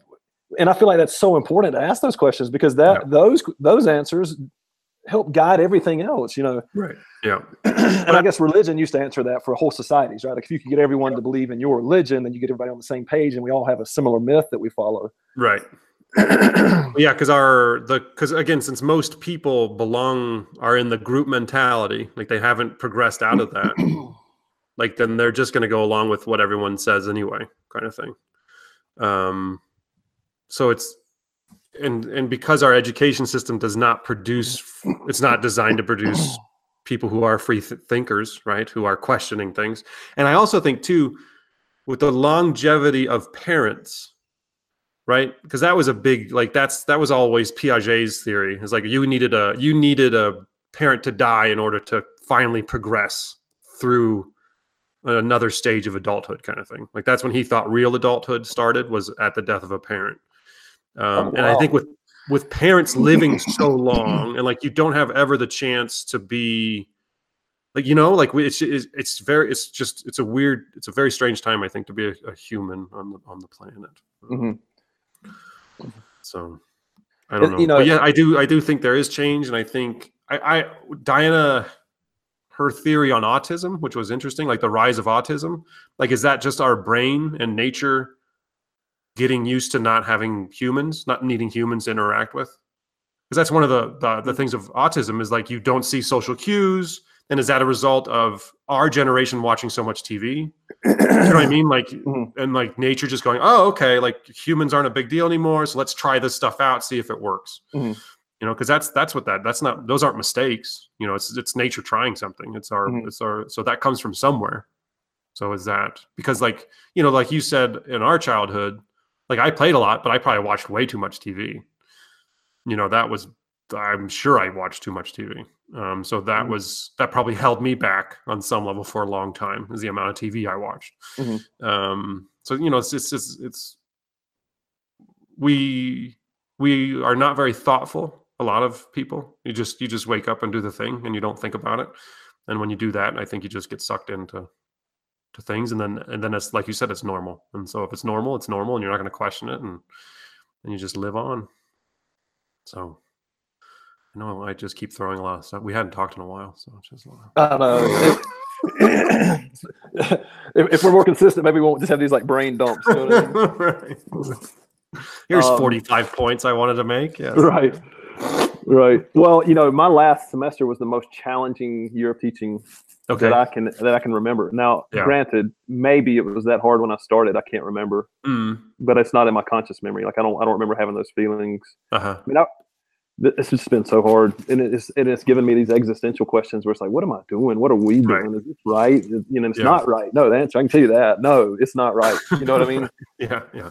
because you know with those kids uh, i was telling you like i'll do this from time to time but i just gave them a thing where i said school is and they finished it i don't give it a i don't Mhm. try to make it negative or positive and they were overwhelmingly negative and they Hmm. were saying school is a prison essentially and you know these Uh-huh. were that's why i said they want choice and freedom and things like that but yeah. but also my kids you know and i like them so i'm not saying this against them necessarily but that's why i don't think they have any attention span hmm hmm I mean, that's that's those are the differences that I'm seeing, and it's like if I'm not entertaining them as a teacher, I'm failing, and I Yeah. and I'm losing them. Like, and maybe it Yeah. shouldn't be that way, but that's just that's the reality. If I don't, if I'm not entertaining them, Right. Well, that we've we've convinced them that learning needs to be fun, and they need to be doing fun things in order, like games and things to like, and that's bullshit. Like, but it's bullshit. Learning is hard. You have to work hard at it. Like you, it's not easy. Mhm. and it's and sometimes it's not fun it's not you know i don't oh i you know i i like to read sometimes i don't want to but i know it's good for me so i'm going to do it and i now i'm taking notes and it's kind of a pain in the ass because i could just Mhm. be reading and you know that would could be enough but i want to be better at it so now i have to I stop and actively recall so it's it's Mhm. but it, i see the payoff but it's not like at the Mhm. time i'm like oh i'm having so much fun learning and actively recall like it's kind of a pain in the ass but I but I believe in it, you know. Yeah. Um, and then And and I yeah, off, and- yeah. Go ahead. well, yeah, I- like I agree with that, but at the same time, I also don't think kids should have to go to school and be bored for eight hours. No, no, no, no, no, no, no, no. They shouldn't. But there should be choice. But they also need to learn how to focus on something, Mhm. and that it, it is, imp- you know, learning anything is useful. I I don't. I'm putting. Uh, I'll put quotes around the the anything word, obviously, but Sure. you never know when you need what you learn ever. Mhm. and learning something just makes your brain better you can have connections and who knows what you can can do Mhm. um and so we just need to do a better job of like again going away from the idea of making learning fun all the time to like learning is important like it's good to learn and sometimes sometimes you just got to do. like in the military, shut up and color. Sometimes you just gotta shut up and color. That's all I gotta do. see, those are the see. I don't. Those are the questions. Those are the answers I don't have when I ask myself that.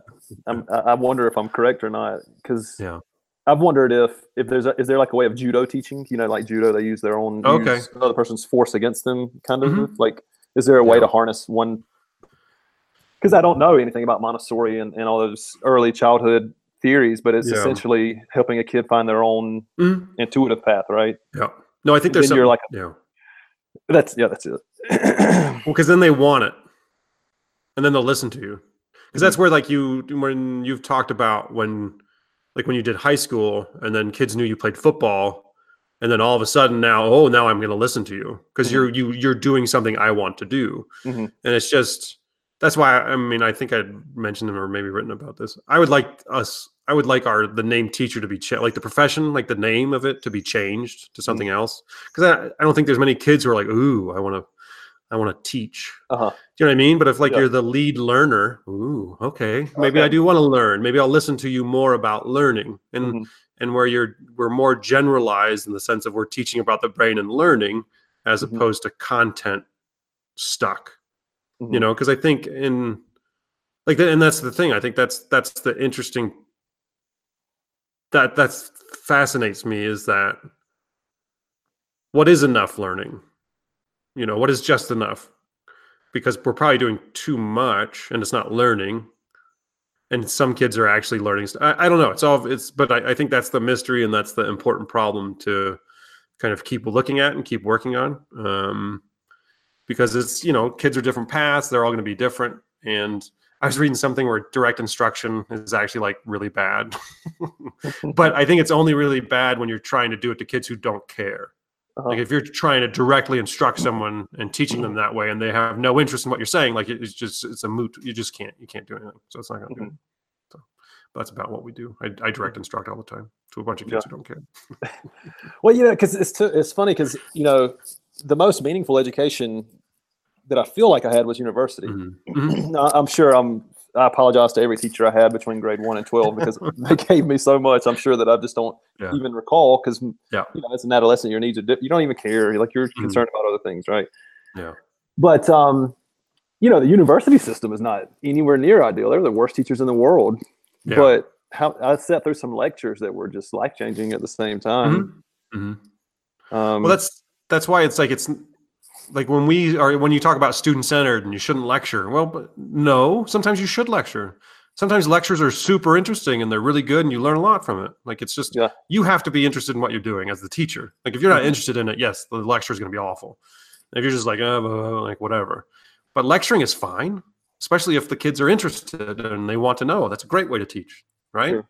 so it's it's it's like you said it's like we we get too caught up in the student centered thing and and kind of I think people lose track of who they are as a teacher and, and what they're doing. Kind of. Well, it's just the pendulum swinging back and forth, right? Yeah. Like you've got the typical worst case scenario, which is like I love. Have you seen the? Yeah, I know you know the song. We don't need no education, but have you ever seen yeah. the video? Yeah, I think yeah, yeah.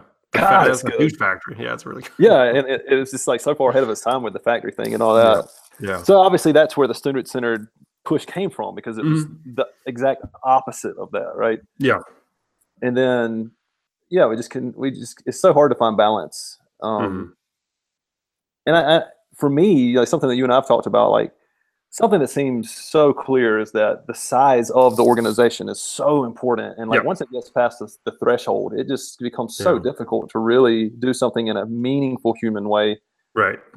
Because you just become another piece or cog in the wheel, and it's so hard to even, you know, even if you're just staffing a school that's got 1,500 kids, What's mm. the chances you're going to have everyone on the same philosophical page? What's the chances you're going to all everyone's going to be clear about what we're doing and why we're doing it?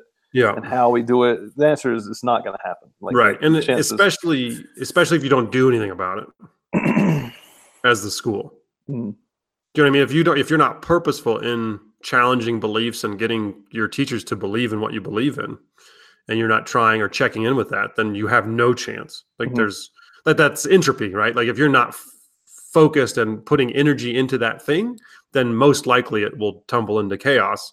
And then if your workers, if the if your teachers are more interested in their peer group than they are your institution, that now again, like I said, then they they're more interested in fitting in with the other teachers and so then you have to you run you have to get very lucky that the teachers their philosoph- philosophy is to work hard and be learners and to love their kids because if, if that's the thing that ma- happens magically then you're fine but if it's i'm more interested in traveling and what i want and you know it's you know i need my break time so i can go do my laps and like how mm-hmm. dare you want me to work mm-hmm. outside of school i need mm-hmm. balance i need balance mm-hmm. a lot of balance people need i don't fuck, fuck balance um, what tell me tell me where you're going because you know like for years i've been on that, that uh, no just my my personal thing is i love my life outside of school i love my family mm-hmm. and i love to teach um, and I love education, and I will talk ad nauseum about ideas and and again, I, I, I don't just look at ideas within schools. I love ideas, and I'll talk to, about that stuff. I love that, mm-hmm. and that gives me energy and doesn't wear me out. So I could do that all day. Like it doesn't. And I, I was reading this book mm-hmm. about football coaches. Uh, it's called Gridiron Genius, and it was like uh, Nick Saban and Bill Belichick. The only thing they talk about with each other is football. Just, like the they had this like dinner together with this other guy, and Nick Saban's like, "My wife's not going to be there," so they're all like, "Yes," because they're so obsessed with football, right? And that, that's all they uh-huh. want to talk about.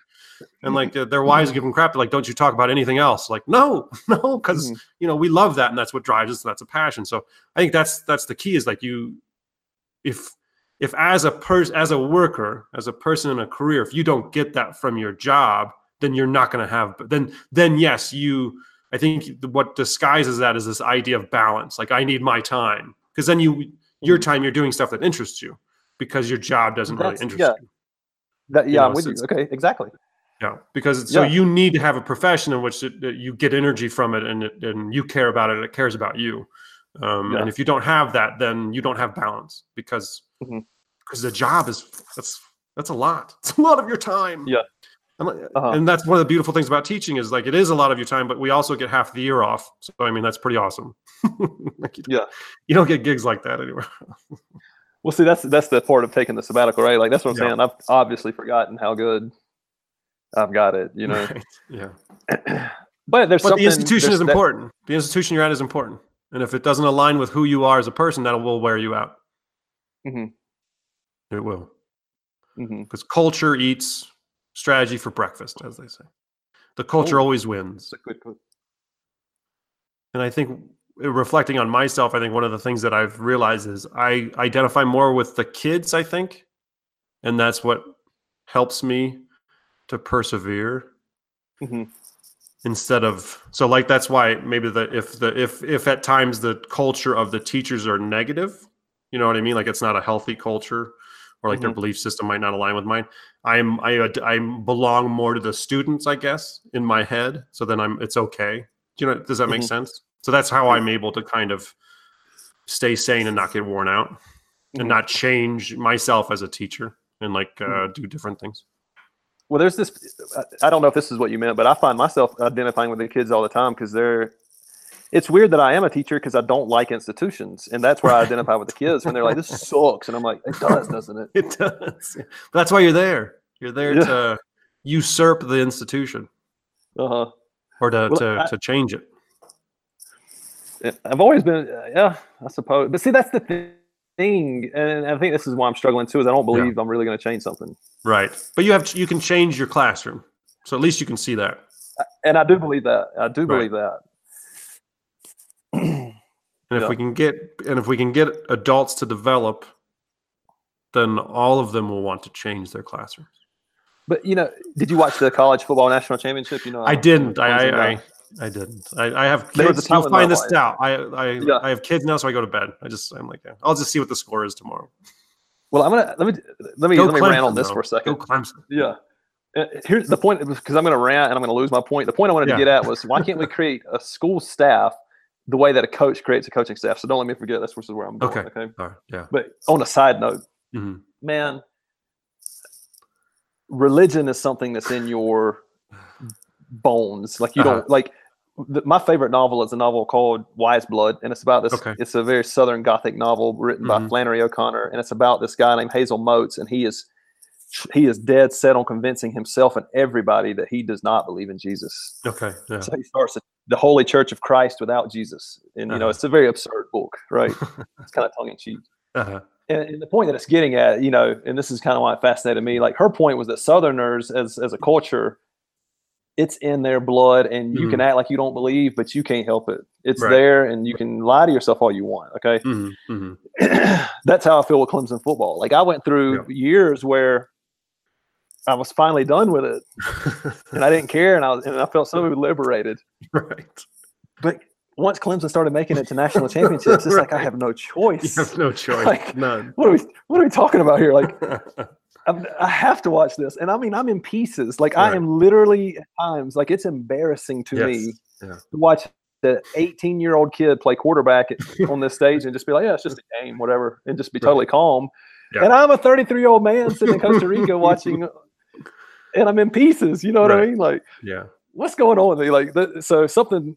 I can't deny that I'm a I'm, in a, I'm a drug addict with this. Like, this Yeah. is something that is beyond me Yeah. that was interesting. But anyway, with that being said, you know, as you and I talk, and it makes me wonder why can't people create small learning communities? Like, why is Uh-huh. that not a paradigm? Like, look at this guy Dabo Swinney. Like, whether you agree with him or not, he's a very Mhm. religious guy, you know. But the, the Okay. reason I'm using him as an example is because his whole program, so to speak, is Mhm. built on those values, and the people he Mhm. brings in Mhm. align with that on some level. Now that you know, I don't, I don't think he's I don't think he's fanatical in that way, but I'm just saying like they all are clear in what their objective is, and it's not to win national championships. Their Mhm. objective is to create good men, Okay. All right. and byproducts of that are national championships Right. sometimes. hmm hmm Okay, why can't we do that as you know? I yeah no I yeah I don't know, but And how big is a football team? You you, you said the number is 150 or 180. A Right. college football team is about probably that. around there. Yeah. yeah. Yeah. Well, that's kind of my hope for the future is we, as people, understand we're connected to everyone, right? So you, because so you remove the um, like hate and like, like you know that that stuff, where or like prejudice. Like if you understand, like you know that's like that you're connected with everyone, and that you know if I lived your life and, and had your parents, I would be you, and like you understand people and you you don't judge them, you just accept them if we could ever get to that part, then what would be cool is to become smaller communities, like where you, you know, are just that group of 150 and like you, we are living in a world where we can make our own chairs and stuff. And like, you know, like you don't have to worry about consume, like Mhm. making money and profit and stuff because you're able to take care of yourselves. Um, but you're not in a danger, like, cause the danger with that is you like, or with home education, or like I said earlier, why am I not in charge of educating my own child? Well, yeah, maybe I should be, but not everyone should. You know, there are some beliefs and ideas that should not, that need to go away. You know, and you, if you are like a white supremacist, I don't really want you telling your kid what to believe. Yeah. you know, or any sort of supremacist. You know, well, see, that's, the, that's um, the other side of the coin, isn't it? Like, y- yeah. So it's just because just because I know I'm right, you know, I should be able to teach my kid. Well, everyone thinks they're right, you know. So it's Mhm. it's it's but but how can we possibly get there as a society with the institution of education that we have right now? Mhm. I don't I don't think we can. Well, I just think you it's know. antiquated, and I think it's Yeah. serving needs that we don't want to be honest about. We don't want to be honest and say, "Well, we now live in a consumer society where both parents have to work, Mhm. realistically, Yeah. and we are kind of a babysitter." Now, that doesn't Mhm. mean that we should be babysitting. That doesn't mean that we shouldn't make learning happen. Right. But we have to have an eight-hour school day now. Like our society is built on this, and we don't really have an answer. Well, that's Mhm. messed up because that's not so that- wears on my spirit as well. You know, Mhm. because I'm just an idealistic person, and it's hard for me not to believe in what I'm doing. It's hard for me to. How can I express this? Like institutions have their propaganda, their what do you call it? Their I don't know. It's the speech that you hear, like the thing that you Mhm. say all the time, Mhm. but then the Mhm. reality doesn't quite match up to it. You know, right. Yes. Like, as in other words, like a good example would be, well, we're here to to like educate kids, and that is absolutely true. Mhm. But we're also there because we have to have somewhere to put these kids for eight hours, which is Yeah. also absolutely true. Right. Right. And, And we don't we don't want to acknowledge the reality of our situation. Yeah, and, and I'm still, and you know, as a teacher, I'm still growing from the way that I was educated and the, what Mhm. my institution expects of me everywhere I go. And and and because, for example, I was taught a good teacher will fill that instruction time to the end. If a kid Right. finishes early, you've got extension work for right. Gotta- And I did that Yeah. well. I did that well, you know. Yeah. And Yep. now at 33, I'm like, that's bullshit. right. if if I finish my work as a teacher and you as my Right. administrator give me more shit, I'm gonna be like, man, fuck you. Like, what are you Right. doing? Like, that's not respectful to me as a person. You know what I mean? No. No. And what we're really talking about when you saying fill the instructional time is crowd control. That's what you're Yeah. really talking Yeah. about. yeah. And that's just hard, man. Especially like in, in Mm. this particular context, I've got hour and a half classes. Like grade six kids have an hour Yeah. and a half in the same classroom, and I need to fill that with instruction to the end. Yeah. That's not no. even being respectful to the kid as a No, it's not. No. Yeah. Well, see, with your kids, it should be uh, just so you know, if you wanted to do the focus diffuse time, twenty-five minutes of focus. What They do you should do? be able to, huh? Uh, in other words, 25 of like this is when you do your work, 25 minutes. Or if, you're doing a mini a lecture or something, 25, Uh-huh. and then after 25 minutes you stop, and then for five minutes they do whatever they can talk to each other, whatever, play video games, Mhm. and then you come back another 25 minutes, and then five minute break. It's even it's better for our brain because then if our brain goes into something called diffuse mode, and if it's it's actually still thinking about stuff, Uh-huh. and it's making connections for us without us thinking about it, and that's when we Oh, real learning happens. that, that, that, went, that went so fast. I got to really absorb that. Sorry. that one more time. Okay. Yeah, like, So during focus time, your brain is like it's it's only using a little part of it, and like you're trying to build that knowledge like right there. And then when you go into diffuse time, whatever you were just focused on kind of goes everywhere in your brain, and your brain naturally forms connections with it, and will still be thinking about it. So like if you're working on a, that's why so many realizations happen when you're on vacation or you're walking around not thinking about the problem that you have Yeah, because the your brain is still it's still churning it. So Uh-huh. like a good do thing to do as a student is there's a great book it's called uh, learning how to learn. Great. Uh-huh. it's written for for kids. Like you should have all of your students read it. It's very Okay. readable. Um, and it's it's excellent. And it really goes into the brain mechanics and the and and and the, the chemistry and stuff. It's it's super super useful. And like how to learn things and like how I don't- i'm gonna go way off here Wh- bring me back. What the hell was i talking about? So no, no so then that's so it, you're if you're working on a hard problem like a math problem or like you're writing an essay um, and you're really stumped on something if you just stop and you do something else for a little bit your brain will probably figure it out. So when you go back to it you're like oh okay yeah this is easy. Um, so it's really important to give kids that, those breaks throughout the day so So their brain you- is healthy So how do you? You were talking about the focus time versus the infused time. How do how do you do that in your class? Diffuse, yeah, Diffuse, uh-huh. Uh, what I try to do is, so I, I limit it to 10 minutes because they're 10. So you think about like these like kindergartens where they're like sitting, learn, just is crazy. Anyway, so they're, so like I do a 10 minute mini lesson. So one thing I do and I do really well at is I shut up after 10 minutes. Mhm. Like I have, I understand that I don't, I need to do as the small amount of talking as possible. Um, and so 10 minutes is over. I'm very good at my mini lessons. Like I've, I've got that down because some teachers will just talk for like 25, 30 minutes because they feel like they have to, you know, like we've been, we've been taught that that's, that's what you have to do. Uh-huh. Um, and so 10 minutes. So then they have five minutes to kind of reflect on their learning, actively engage with it. That's another thing. Like the whole idea of rereading books and rereading your notes is is not a good way to learn. Mhm.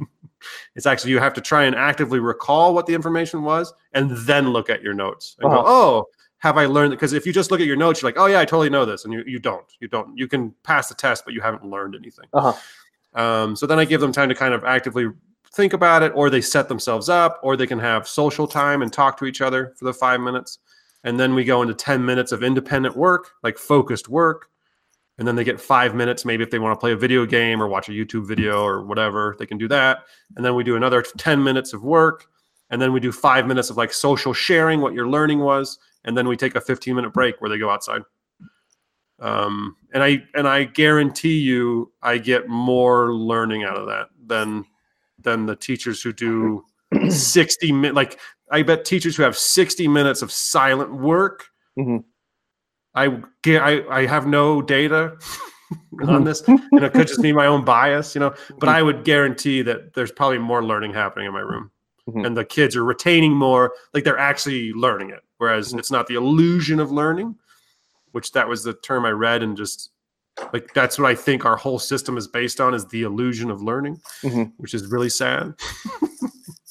but but um I think they're really taking things with them. And so I try to I try to, you know, implement things to to ch- you know, it's still my responsibility. I, I have them write things down and I look, you know. That's and that's the other thing like uh I've been thinking about is return on investment. So like what is the most important thing you can do with your time as a teacher? Uh huh. you know, and make sure you're doing that a lot. So Like, like, what? feedback, right? So I have to look at their work. Like that's mo- me reading their writing is way more important than me planning a lesson.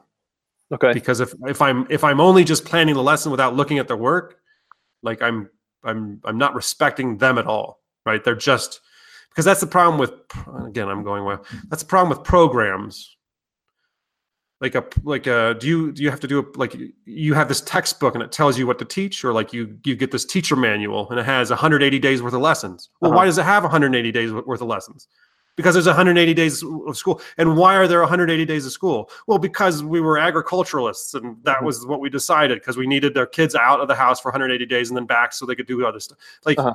so it's not because it's the best thing for kids that's not any program out there that you have to use that you have to be there's 180 lessons in is bullshit Mhm. because the only reason it has that is because they need to sell it and the because because all the schools have to fill their days with with shit so Uh-huh. so it's all just it's all crazy it's just it's like you, once you open the one layer like it really gets messy like it's just it's so the sausage making is ridiculous right Um, you know, what I want to do with you at some point, which we've been Yeah. talking about for two years now, is like I'd really like to start to hash out because I think it would help me in my practice and, and how I raise my Mhm. children. Even what would this school look like if we were to Okay. put together, if we were to put together a community? Yeah. How do you fund it? What does it look like? How many people Yeah. are in it? How does it operate? What is the physical space like? Um, Mhm. what are our philosophies? How did how what is what is the how ought it to evolve? Like what would be the protocol by which it by which it could Right. evolve? How do you Yeah. retain teachers? How do you Uh-huh. or I don't know. I mean, these are just all the questions that I have because you know that I always go back to Jordan Peterson. One thing that he says is you should wake up. He's like everyone's obsessed with their rights, and I got and Mhm. it made me it put me in the mirror immediately, and I was like, damn. He's like, no one talks about responsibility, and I know Right. that's kind of a more conservative way of looking at it, but I just had Mhm. not, you know, he's like, it's just such. He said that's kind of an insidious, pathological way of thinking to constantly be thinking about what you're owed. Mhm. And there's historical reasons for that. Obviously, some people. Yeah. Obviously, we have extremely disenfranchised groups in in every society Yes. that needs to say, "Where are my rights?" You know what I mean? Right. And even just as a human, you're subjecting yourself to subjugation in a social system because Mhm. that's how we exist now. Right So I mean, there's there's obviously room to ask about rights, but responsibility. And so one thing that he said was, "What's the most good?" Like if you take your life seriously, and these are these big questions I'm talking about, like why are you here, and what are you going to do, and what's your legacy going to be, and Yep. et cetera. What's the most good you can do? yeah What's- And what he said was, "What's the heaviest thing you can pick up and carry?"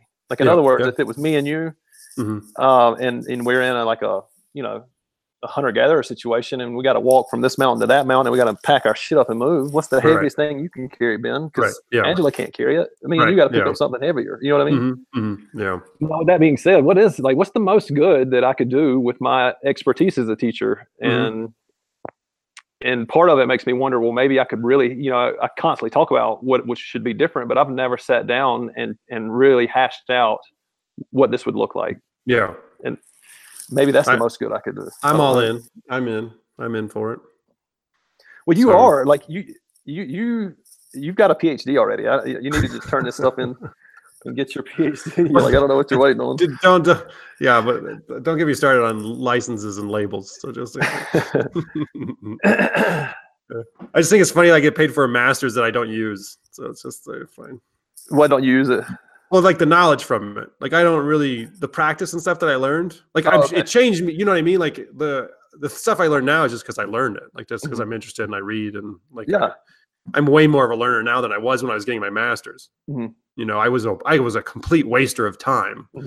and that's that's what i realized now having kids it was like jesus just the amount of wasted time that i could have been doing something important like you were saying or like responsible or like lifting a heavy load i was i was freeloading man i was freeloading so it's i that was that's one of the blessings of children for me is it's really i've really been very fortunate like the military gave me a real understanding of how lucky I was as a person.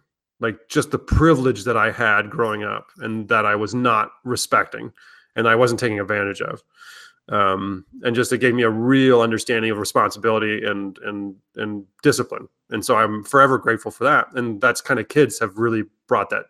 So without the institution of military in my life and without the institution of like family like those have been huge institutions for me that have really helped me as a on my path and then it, probably you know yeah so uh, that but yes I, i'm i uh oh you because you said i should have a phd anyway uh yes no i, I want to hash out the the ideas um, and see what it means to implement them too mm-hmm. on some level. Because now, like Diana, one of her ideas is to make like if it was in Colombia, you make it a hacienda. So mm-hmm. like one of the ideas would be like d- depending on the country and culture you're in, you would want the school or the the barn to have like a piece of the society within it. Absolutely, right? like yeah. a, like an acknowledgement of the past and and everything. So and we would have uh beans like every day, the frijoles because then my daughter would eat. She doesn't eat anything. sorry. So, I've, I've got to like I got to share this with you too because yeah. you know like something that seems so clear is that you know because thinking about like the way we're made, the way our brains are set up, like this, the mm. school has to be familial, tribal, humanistic. Yes. That's that's what I'm getting at. You know what I mean? Yep. Yep. And I really liked my school in Korea. Like it was such a blessing to mm. work with those people and that philosophy. Like it was great. But even mm. me, I don't remember if I told you this, but maybe I did. But um, it was just this moment where it was at the end of my two years. It was right at mm. right. It was last year. It was probably around May, and I had to run to the bank. And you could, uh, yeah, I'm in the middle of a city, so right. I could just pedal. I would just leave campus and pedal to the bank. Mm. Then my sense of freedom. It was like one o'clock in the afternoon. School's not over yeah. till like three thirty. Right. Just the fact that I got to get off campus, like it felt like I was out of prison. right. Yeah. Now think of that. Yeah. Yeah what is going on, man? Like there right. is something because I, you know, maybe this is just my personal. Maybe I've just been doing this for ten years. Mm-hmm. I need a mm-hmm. little break, but I mm-hmm. feel mm-hmm. just being at that place every day in that mm-hmm. setting. I don't know, and I, I didn't feel that in college. Like that's what I'm. I'm always trying to look back right. and be like, what's the difference? Why is mm-hmm. university different? Yeah, well, there's a lot more freedom. school right? settings. Yeah. Well, it definitely is freedom because it's definitely because yeah. you couldn't find a more antiquated like college is simultaneously the cutting edge of, of research mm-hmm. and the oldest, most backwards way of teaching you could possibly right. yeah. Yeah. get to, you know? Yeah. Yeah. um, but that's, you know, there's that, like the fact that mm-hmm. I'm a mm-hmm. teacher and I'm feeling like, oh, I'm out of school. Like I'm right. out. Like, yeah. I don't want to feel that way. I don't, I don't want my kids to feel, I don't want anyone's kids to feel that way. No. Huh? Yeah. You want them to, to feel like they're home when they're at the, the school because mm-hmm. and then, then that's what you hear a lot especially like with child protection and stuff and it's like like the relationship like we're not their family like that's something you hear like i've heard a lot coming from superiors is like you know you're not their dad or you're not like not they don't tell me i don't sit they don't sit down and tell me this stuff but just like giving mm-hmm. the speeches to the, the staff and everything like we're not family and i'm like mm-hmm.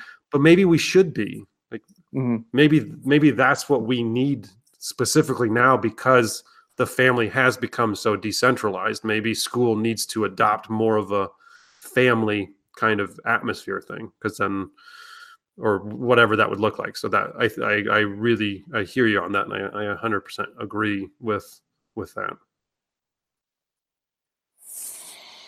Hmm, just a lot of emotional ranting. Nothing. Yeah. Nothing organized here. oh, that's good. That's good too. Oh, Man, I saw. No, I won't even go into that. Never mind.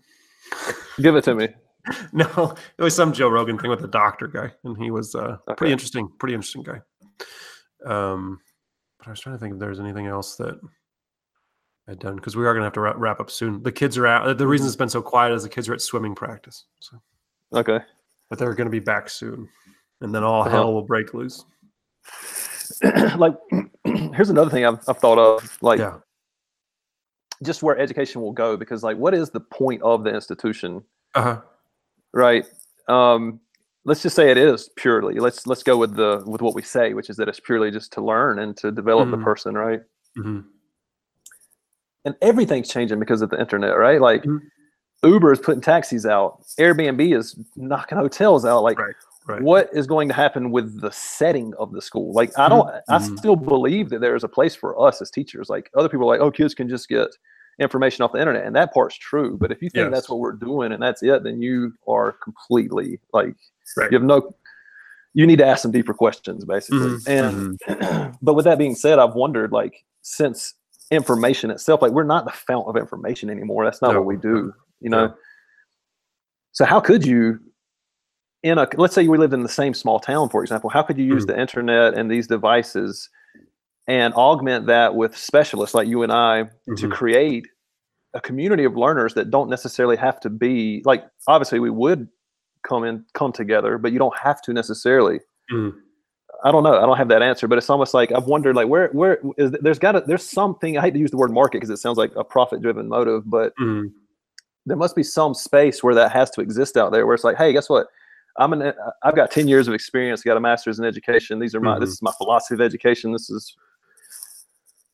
Do you want me to teach your kids? Like I don't know, like and, Right. and then they don't go to a school necessarily, but they do have a mentor, Mhm. and they and you and you build a curriculum with them, and the curriculum's based per you know we'll keep it like by semester, we'll keep something traditional. Right. Um, you know that's You not don't the want to freak out them too much. Yeah. no, but I'm just wondering, you know, because like, um, I, I wonder if there's because you could you could I, I'm sure there's rules set up though. Mhm. You know, like the what are the laws of the land? Because I think there are some there like homeschool is one thing.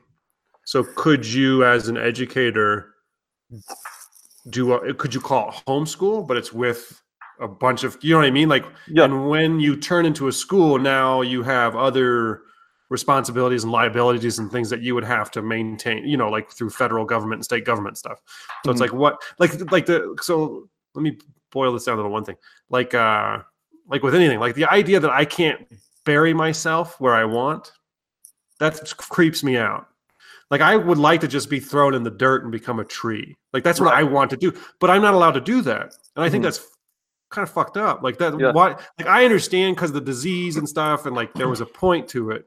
But like why can't I just be buried in my backyard so my kids can like, you know, if they want to see me. You know, you know what I mean? Like they know where I am and now I'm a tree and hey, look, there's dad. That's, he's the tree now. Oh, awesome right.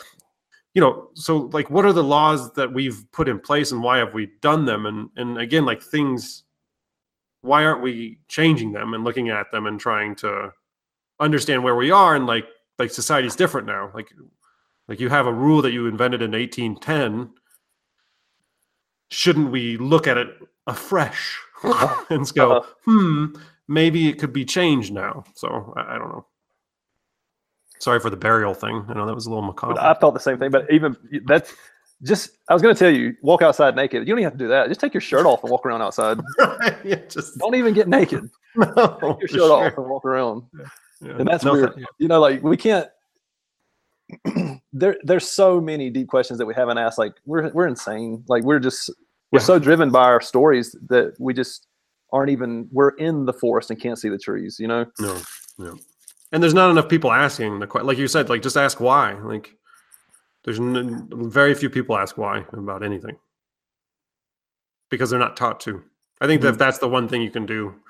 I mean, because you can like that's the Richard Feynman, the physicist. Like he's like, if you ask why enough, it gets super interesting. Like Uh-huh. super.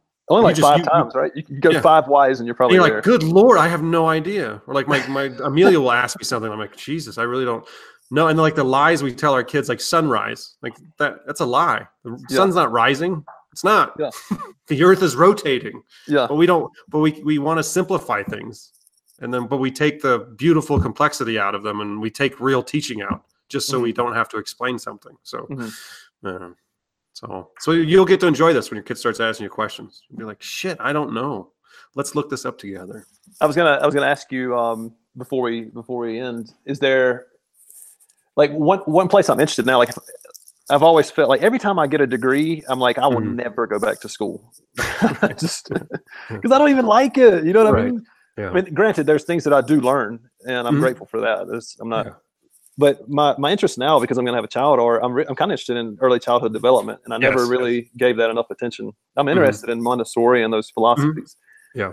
Is there any reading you would suggest to me?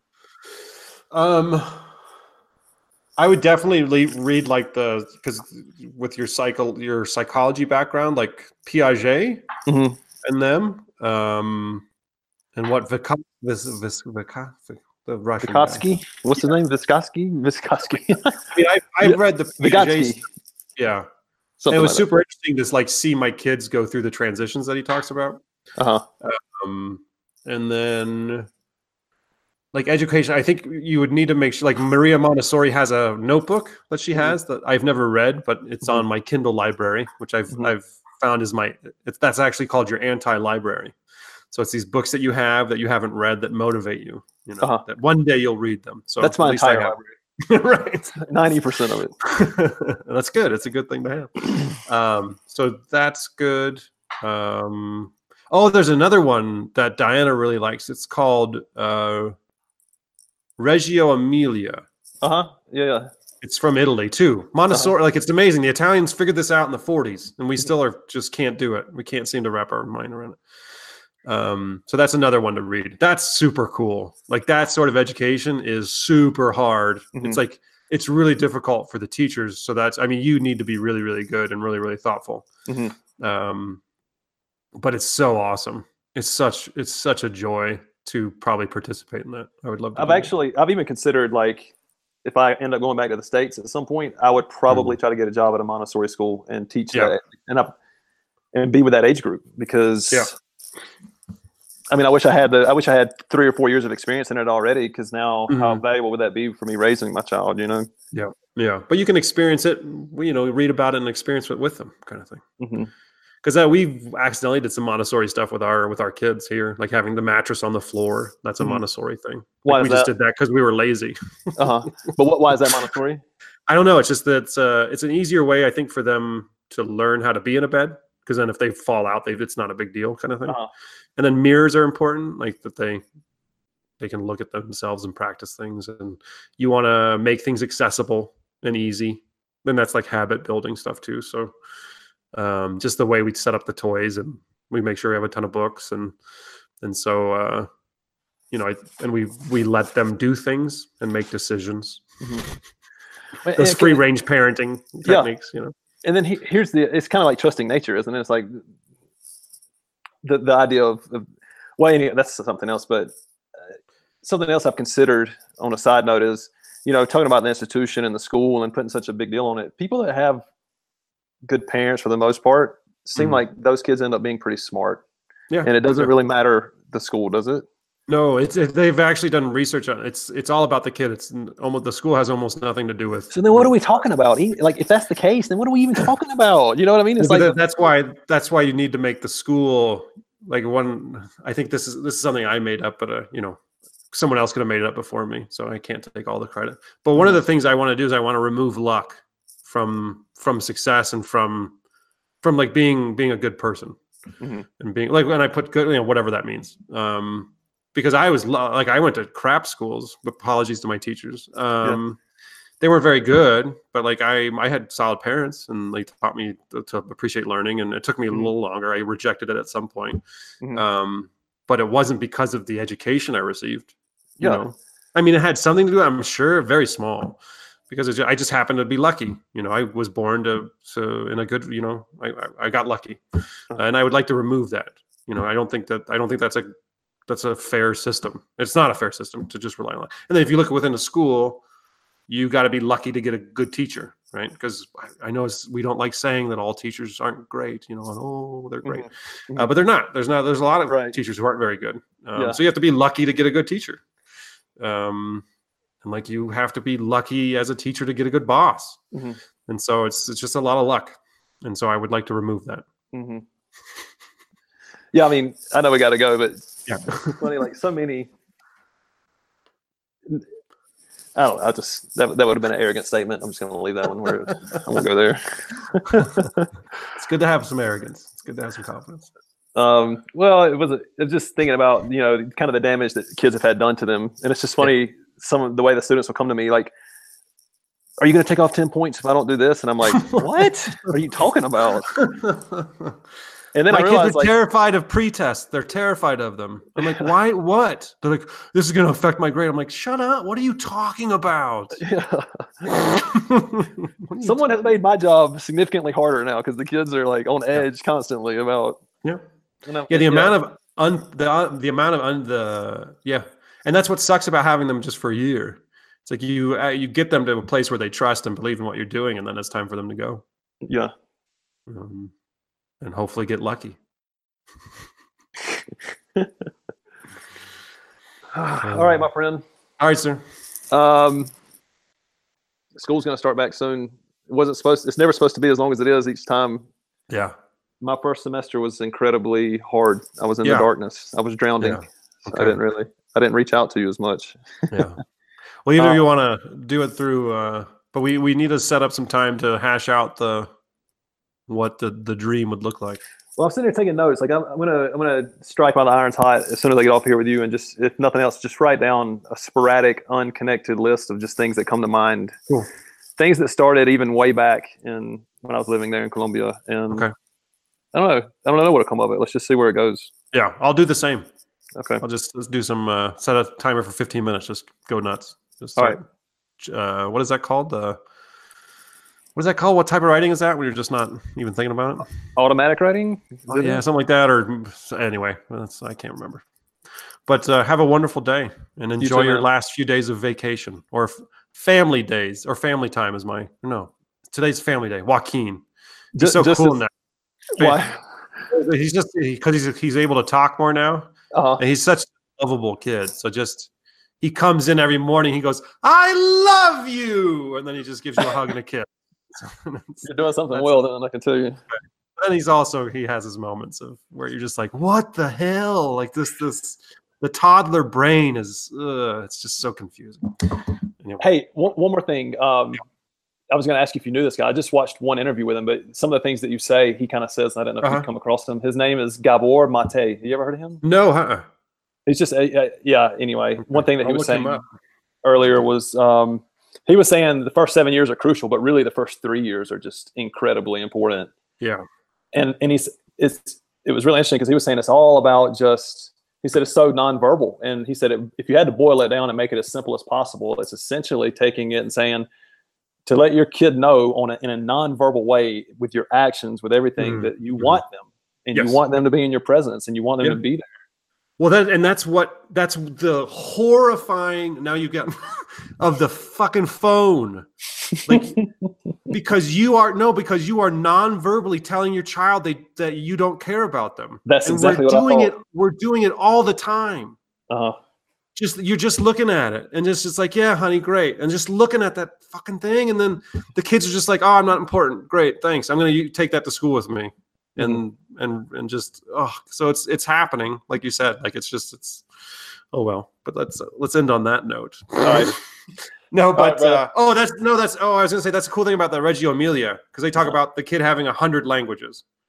Because I think we judge kids way too harshly on their verbal, right? That's what we we th- that's how you classify kids, especially Mhm. early. It's like oh, you're able to talk or not. Like my daughter can talk. I mean, she's just verbal out the wazoo, and then my son, who's only a year and a half, he you know he's not. So he's going to be judged way more harshly in the institution than she is because Mhm. she's so eloquent, you know. So Mhm. that's it's just fascinating. So, Uh-huh. all right, well, bye, bye, sir. All right, brother. See you. Uh, have a good one. See you. You too. Well, if you're hearing this, you made it all the way through, um, and that is a it's kind of an honor that you decided to spend your time listening to Cal and I chat about some ideas. Hopefully, you have some ideas uh, burning through your noggin right about now.